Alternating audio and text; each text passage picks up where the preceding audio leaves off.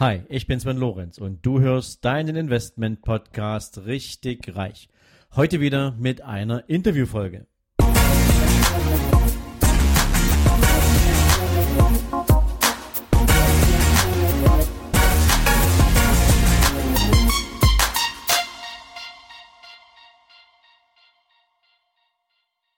Hallo und herzlich willkommen zu einer neuen Interviewfolge in deinem Investment Podcast Richtig Reich. Liebe Freunde, heute habe ich für euch mal einen richtigen Macher eingeladen.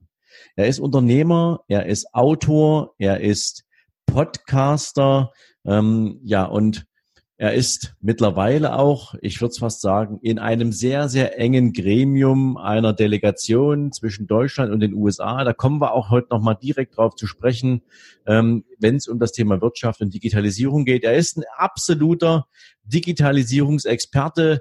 In seiner Firma arbeiten weit über 140 Mitarbeiter. Herzlich willkommen, Christoph Kühnapfel, hier bei mir im Richtig Reich Podcast. Herzlichen Dank, Sven. Vielen lieben Dank. Ja, mein lieber Christoph, ähm, die richtig erfolgreichen Macher, die bleiben meistens unter dem Radar. Das heißt, viele Menschen werden mit deinem Namen jetzt vielleicht noch gar nicht so viel anfangen können und haben vielleicht auch noch gar keine richtige Beziehung dazu. Wer bist du? Wo kommst du her? Und deswegen natürlich am Anfang meine Bitte an dich, gib doch mal so meinen Hörern einen kurzen Überblick ähm, zu dir wo kommst du her? Was ist so dein, dein, dein, dein Hauptbusiness? Was ähm, hat dich bis zu dem Punkt, wo du heute stehst, gebracht? Und dann gehen wir direkt in die Fragen rein. Ja, sehr, sehr gerne. Ja, mein Name ist Christoph Kühnapfel und ich bin äh, ja, 39 Jahre alt, habe zwei Kinder, lebe hier am Niederrhein und bin seit eigentlich meinem 16. Lebensjahr selbstständig, schräger ja, da war ich selbstständig, heute bin ich Unternehmer, ähm, habe mittlerweile 160 Mitarbeiter, alle im Bereich IT, ähm, leite derzeit neun äh, Firmen. Ja, und versuche oder ja, mache auf jeden Fall Unternehmer erfolgreicher mittels Digitalisierung. Und das macht extrem viel Spaß, denn da draußen sind so viele Chancen, die einfach nur ergriffen werden müssen. Und das ist meine Mission, dass ich so vielen wie möglich an Unternehmern helfe dabei, die neuen Herausforderungen zu richtig viel Geld zu machen. Ja, also du hast gerade schon so dieses Thema angesprochen und wir hatten es auch in der Einführung ja schon Digitalisierung und was da eigentlich für Chancen drin stecken. Du sagst, ihr seid ein IT-Unternehmen, 160 Mitarbeiter, das ist schon mal eine echte Hausnummer, gerade in diesem Marktsegment, wo man ja wirklich mittlerweile auch ganz schwer Mitarbeiter findet. Ähm, aber was, worin besteht jetzt eigentlich eure Leistung genau, Christoph? Was macht ihr äh, da ganz konkret? Wie könnt ihr Unternehmern dabei helfen, Digitalisierung besser zu verstehen, umzusetzen, in ihr Unternehmen zu integrieren? Wo liegt da der Schwerpunkt? Der Schwerpunkt ist eigentlich wirklich in der, in der Beratung. Die meisten Unternehmer können mit Digitalisierung und mit IT nicht wirklich viel anfangen. Und das ist auch nicht unbedingt, ähm, nicht unbedingt erforderlich. Wichtig an der Stelle ist, dass man weiß, dass draußen extrem viele Möglichkeiten am Markt bestehen, mittels Software, mittels guten Systemen, die man halt einfach nutzen kann, seine Effektivität zu steigern. Und dafür muss ich allerdings das Unternehmen und die Unternehmensziele vernünftig verstehen. Deswegen ist unser Ansatz eigentlich erstmal in der Beratung ähm, zu wissen, welche Unternehmensziele hat man und die vielleicht sogar dann zu ergänzen, wie kannst du eigentlich vielleicht noch schneller wachsen. Das ist eigentlich der erste Ansatz. Ähm, wenn wir die Unternehmen dann verstanden haben, wenn wir gemeinsame Ziele definiert haben, dann mittels IT, mittels den, den unglaublichen Möglichkeiten, die sich ja draußen äh, überall tummeln, die richtigen Systeme an die richtige Position für, die, für das Einzahlen in die richtigen Ziele einzusetzen. Und das ist eine Krux. Und deswegen brauche ich auch sehr, sehr viele Leute dafür, die überall ihr Spezialgebiet haben. Also sprich, wir implementieren Hardware, wir haben eigene Rechenzentren, wir haben eigene Softwareabteilungen, um halt individuelle Software Lösungen zu kreieren. Des Weiteren bin ich ähm, in einigen Delegationen drin, also kenne den Markt schon seit über 20 Jahren, habe sehr, sehr viele Kontakte zu A, sehr großen Herstellern, B, zu sehr großen, coolen Softwareunternehmen. Und diese Vernetzung, ähm, die ist halt extrem wichtig. Und genau da können wir halt ansetzen. Denn Digitalisierung ist nur ein Buzzword. Weil digitalisieren tun wir rein theoretisch schon sehr, sehr lange. Aber wir haben es jetzt halt einfach irgendwie anders genannt. Okay, lass mich mal ein bisschen konkreter fragen, Christoph. Ähm, so, was du jetzt alles gerade gesagt hast, äh, die Schlagwörter, die du verwendet hast, ähm, die kenne ich alle aus dem Kontext von Großkonzernen, wo du ja. deine Ziele planst, wo du sie effektiv steuerst, wo du diese Ziele auch technikbasiert in deine Vertriebsmannschaften gibst, wo du ein regelmäßiges Controlling drüber laufen lässt, wo du sozusagen auch Datenbanken hast und nutzt, um entsprechenden Kosten auch Einnahmen gegenüberzustellen, um das zu tracken etc. Ähm, viele Großkonzerne verfügen natürlich auch über die entsprechend liquiden Mittel, um sich überhaupt mit der Anschaffung von solchen Controlling-Mechanismen auseinanderzusetzen. Ähm, jetzt, jetzt stelle ich mir so einen ganz normalen ähm, Handwerker vor. Oder ja, lass uns mal einen Handwerker nehmen, beispielsweise mit sieben, acht Angestellten, betreibt einen physischen Job. Ja, ähm, ist Dachdecker, Maler, keine Ahnung. Ähm, wo liegen denn in Bezug auf eure Erfahrung die Hebel in der Digitalisierung für solche Unternehmen. Was, was müssen die verstehen und in ihrem Businessmodell vielleicht auch anpassen und ändern, damit sie an dieser Welle partizipieren? Mhm. Handwerker haben ja oftmals ein Problem.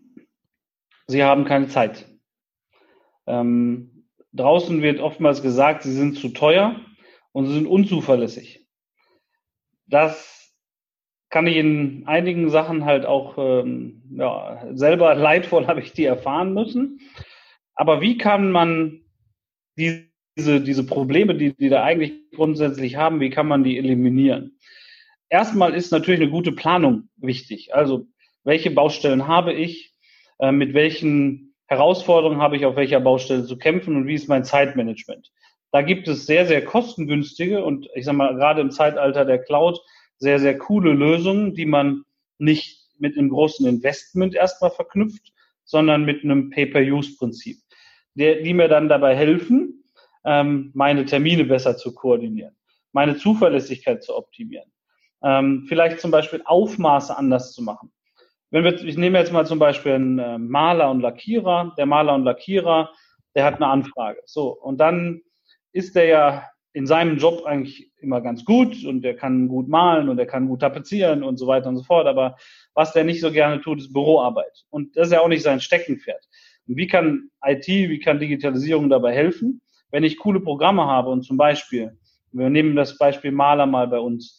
Wir haben ein Lasermessgerät. So, jetzt geht der mit seinem Lasermessgerät durch die Räume, misst die Räume auf, synchronisiert mit seiner Software und sagt, dieser Raum soll weiß gestrichen werden, der braucht Raufasertapete.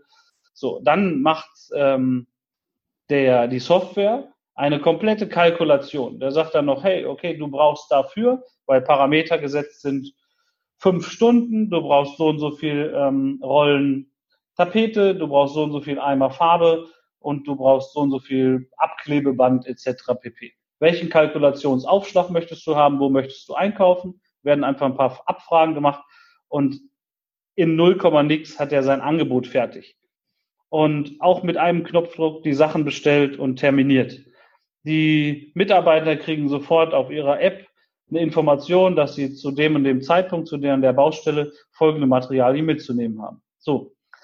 Das ist ein Beispiel, wie ich mittels Software sehr, sehr schnell Fehler vermeiden kann und einfach wesentlich effektiver draußen bin und mich nachher wirklich um die Sachen kümmern kann, die meinem Kunden einen Nutzen bringen. Denn Büroarbeit selber ist nicht der Nutzen am Kunden. Also praktisch. Ich, ich stelle mir das jetzt gerade so vor. Ähm, jetzt kommt der Malermeister, wenn ich jetzt eine Malerarbeit in meinem Haus zum Beispiel ähm, zu vergeben habe, kommt jetzt so ein Malermeister, der sich mit dem Thema Digitalisierung schon beschäftigt hat, mit seinem Laptop zu mir, hat sein Gerät dabei, sein Lasergerät.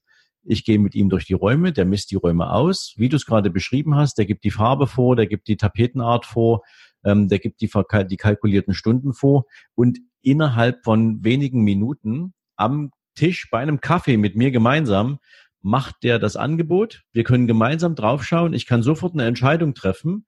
Und wenn ich die Entscheidung in dem Moment für dieses Angebot getroffen habe, kann der direkt schon bei seinem Händler die entsprechende Bestellung der erforderlichen Materialien auslösen. Die sind dann meinetwegen ein, zwei Tage später in seinem Büro und ich habe keine große Terminierungsarbeit. Ich kann sagen, wenn du in zwei Tagen hier sein kannst, kann es losgehen, weil ich will ja im Prinzip auch einen Auftrag nicht erst äh, mit Startzeitpunkt in einem halben Jahr vergeben, sondern wenn ich mich dafür entscheide, dass ich hier was zu, zu vergeben habe, möchte ich es auch schnell gelöst haben. Habe ich das so im, im, im Kontext richtig mitgenommen? Absolut, ganz genau. Okay, sehr, sehr genau cooles Tool. Und ähm, da kann man extrem viel Zeit mitsparen und natürlich auch viele, viele Kunden mit begeistern. Das glaube ich super gern. Du hast gerade einen Begriff mitgewählt. Ähm, ich glaube, im Rahmen der Digitalisierung spielt der mittlerweile eine immer größer werdende Rolle. Ähm, ich sage es mal aus Sicht der Investmentstrategen, ja, was wir für unsere Kunden sozusagen auch immer mal mit beobachten, sind natürlich ähm, Hersteller, Produzenten, Innovationszentren für Speichermedien. Und du hast gerade das Thema Cloud angesprochen. Ähm, ich würde mal den ganz kurzen Exkurs mit dir wagen, weil ich habe irgendwie immer wieder das Gefühl, egal in welche Altersgruppen man reinschaut, dem Thema Cloud wird immer noch zu wenig Vertrauen geschenkt, ähm, weil die Leute irgendwie das Gefühl haben, die Daten verschwinden irgendwo und die Leute wissen nicht, wo sie sind. Können wir das mal kurz auflösen, Christoph? Ähm, ja, ähm, die Daten, man weiß nicht, wo die Daten sind. Es liegt natürlich sicherlich am Anbieter, ähm, weil wenn wir jetzt zum Beispiel mal in unsere Cloud-Strategien schauen, in unsere Cloud-Produkte, jeder kann gerne unser Rechenzentrum besichtigen und dann weiß er genau, wo seine Daten liegen. Grundsätzlich in Rechenzentren, meine, gerade in deutschen Rechenzentren gibt es halt verschiedene Zertifizierungsstufen und äh, da mein Tipp, wenn ein Rechenzentrum die Zertifizierungsstufe Tier 3 hat, so heißt das halt, dann hat er eigentlich schon ziemlich viel getan, weil höher kann man in Deutschland nicht zertifizieren, Stand heute. Mhm. Ähm, das wär, machen immer unabhängige, also TÜV zum Beispiel, unabhängige Institute. Und damit kann man schon ziemlich sicher sein, dass mit seinen Daten kein Unfug betrieben wird. Ähm, es gibt natürlich immer wieder irgendwelche Anbieter, die vielleicht dann in den USA, wo auch immer sind, wo man nicht unbedingt ganz sicher sein kann, was mit seinen Daten passiert. Ähm, ein wichtiger Faktor ist natürlich immer, also das kann ich nur jedem raten, wirklich zum Beispiel Datensicherungen wirklich nochmal extern zu lagern. Sprich, entweder nochmal ins eigene Haus zu synchronisieren oder in ein anderes Rechenzentrum, so dass man auf jeden Fall seine Sachen immer nochmal selber hat. Weil wie heißt es so gut, ähm, baue kein Haus auf gemieteten Grund und das ist im Prinzip genau das gleiche bei IT so ich darf mich nicht äh, ausschließlich darauf verlassen, ähm, dass ein Anbieter wirklich mh, hm, mein, mein ganzes Kapital, mein ganzes Vermögen, äh, was ich an Daten habe, und Daten ist mittlerweile ein sehr, sehr teures Gut, ähm, inne hat nachher. Ähm, nehmen wir jetzt zum Beispiel mal, mal Microsoft, wenn wir Microsoft unser Vertrauen schenken, und das meines Erachtens kann man das auch ganz gut tun, weil die machen da schon einen ganz guten Job, zum Beispiel in, in Sachen E-Mail. Dann hat man bei, bei soll man sein, sein E-Mail-Konto dort, dort äh, gemietet für, ich glaube, knapp etwas unter vier Euro ist es heute. Dann sind die Daten halt dort. Wunderbar. Aber wenn jetzt Microsoft in irgendeiner Form doch mal ein extrem großes Problem bekommt, dann sind meine Daten dort und ich weiß nicht, wie ich sie wiederbekommen kann. Jetzt haben wir in Deutschland zum Beispiel die katastrophale Situation, so denken viele, wir müssen ja unsere E-Mails geschäftlich archivieren, ähm, gesetzeskonform, GOBD-konform archivieren.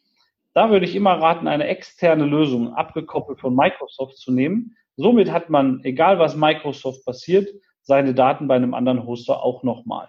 Man hat zwei Fliegen mit einer Klappe geschlagen.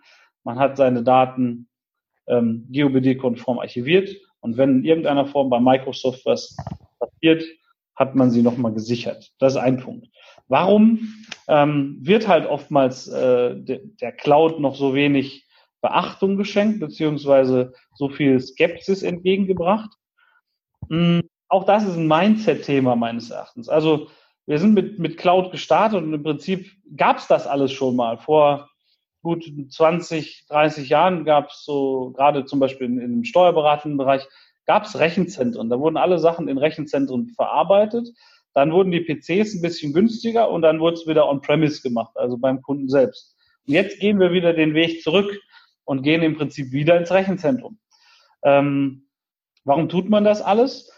Die Welt wird permanent schneller. Ähm, wir müssen uns permanent schneller anpassen. Es gibt permanent neue Herausforderungen, die wir als Unternehmer bewerkstelligen müssen. Und was ist da besser, sich nicht zu entscheiden für eine Lösung, die ich wirklich langfristig extrem teuer kaufen muss, sondern eigentlich jetzt konsumieren kann. Mit den richtigen Anbietern, die richtigen Softwareprodukte, habe ich da auf jeden Fall einen wesentlich besseren, eine bessere Entscheidungsmatrix, als das noch früher der Fall war. Ähm, viele gehen allerdings, und das ist so noch auch, wie gesagt, ein Mindset-Thema, gehen noch dahin und sagen, ja, was ich kaufe, das ist meins.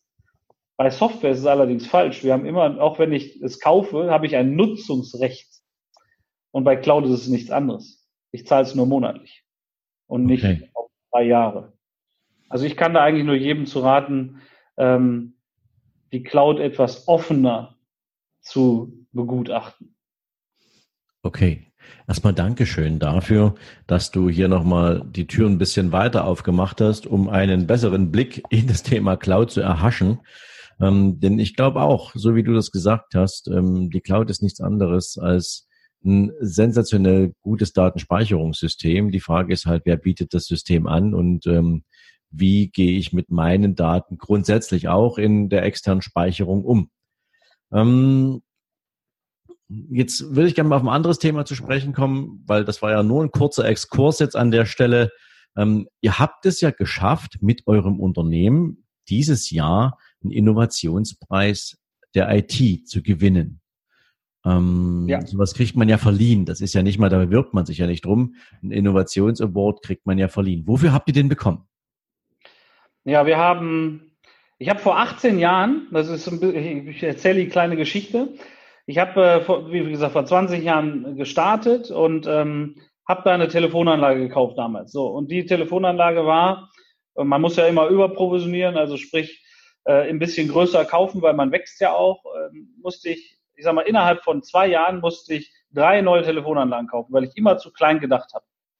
Das ist mir ziemlich auf den Wecker gegangen und dann habe ich nach einer Lösung gesucht, mit der ich einfach automatisiert skalieren kann. Neuer Mitarbeiter, alles klar, neue Lizenz, neues Telefon. Ähm, da bin ich auf einen Softwareanbieter gestoßen, äh, der Telefonie, Voice-over-IP-Telefonie gemacht hat. Und das war vor 18 Jahren, roundabout.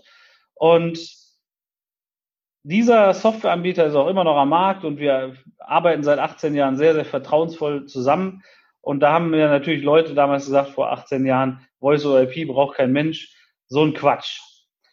Ähm, ich habe aber daran festgehalten und habe gesagt, ich glaube, das wird eine sehr, sehr große Nummer und das wird ähm, zum neuen Standard. Und ja, jetzt ist es ja auch soweit, ist zum neuen Standard geworden. Jetzt hat dieser Anbieter allerdings meines Erachtens eine Sache falsch gemacht, und zwar ein Onboarding, also sprich die Installation ähm, dieser Software, beziehungsweise um so eine Telefonanlage wirklich direkt ans, ans Laufen zu bekommen. Da sind aber viele Stunden bei ins Land gegangen und der Softwarehersteller hat es nicht richtig verstanden meines Erachtens, dass wir einfach auch schneller neue Mitarbeiter, neue Möglichkeiten onboarden können. Und jetzt haben wir den Hersteller drei Jahre lang bekniet, bitte bau doch mal eine Plattform daraus, die dich, ja, dass, dass du im Prinzip eine Telefonanlage innerhalb von fünf Minuten installiert hast. Mit allem, was dazugehört. Und das haben die nicht hinbekommen. Und dann habe ich gesagt, nee, ich sehe da riesen Chancen, dann machen wir es halt selbst und habe meine Programmiermannschaft da dran gesetzt und wir haben jetzt eine Lösung geschaffen, äh, Come On heißt die, dass du wirklich innerhalb von fünf Minuten hast du eine Telefonanlage komplett ohne Fachwissen installiert und das für einen sehr, sehr kleinen Preis. Und somit habe ich eine skalierbare Lösung auf unserer Seite und auf Kundenseite geschaffen. Und dafür haben wir den Mittelstandspreis für IT in dem, im Bereich Telekommunikation äh, verliehen bekommen. Das war die, der Exkurs. Sehr cool. Echt cool. Denn das ist natürlich genau das Thema, was ja sich viele, viele Menschen überlegen. Jetzt nicht so unbedingt dieses Voice-over-IP, sondern wie gelingt es mir, den Bedarf eines anderen so zu decken, dass ich möglichst viele Menschen damit erreichen kann, aber auch selbst, auch vom Business her, ähm, etwas auf die Beine stellen kann, woran ich gutes Geld verdiene. Und da hast du ja diese typische Win-Win-Situation geschaffen. Du hast ein System installiert oder ein System kreiert, womit Menschen, ohne dass sie viel Ahnung haben müssen, und ich denke jetzt mal nur so an die, ähm, also die Analogie zu IKEA, ja, ähm, jeder braucht irgendwie einen Schrank und IKEA hat halt die Schränke hingestellt und relativ selbsterklärende Bauanleitung dazu geschrieben. Okay, meistens kriegst du die in Holländisch, aber ähm, auch die Bilder helfen dir schon mal, so ein Ding zu installieren. Also do it yourself, very simple und das alles zu einem vernünftigen Preis finde ich klasse. Großartig, lieber Christoph. So, das war der erste Teil meines Interviews mit Christoph Kühnapfel. Ihr seht, es gibt rund um das Thema Digitalisierung viele, viele Ansätze, viele, viele wichtige Informationen. Also freu dich auf morgen, wenn es weitergeht. Und in diesem Sinne wünsche ich dir jetzt einen tollen Tag. Bis dahin, ciao, ciao. So, wenn dir diese Folge gefallen hat, dann freue ich mich natürlich, wenn du mir auf iTunes eine Bewertung gibst. Im besten Fall natürlich fünf Sterne und noch besser wäre es, wenn du mir mit einer kleinen Rezension dalässt, wie du meinen Podcast findest, was du dir vielleicht für die Zukunft noch von meinem Podcast wünschst, welche Ideen du hättest, um den Podcast noch besser zu machen. Also rundrum eine kleine Info von dir, die nicht nur mir hilft, den Podcast weiterzuentwickeln, sondern natürlich auch all den anderen, die sich an Bewertungen und Rezensionen orientieren, einen guten Blick dafür gibt, sich diesen Podcast ebenfalls zu abonnieren. Dafür jetzt schon mal ganz, ganz herzlichen Dank an dich und jetzt natürlich dir einen wundervollen Tag. Bis dann, ciao, ciao.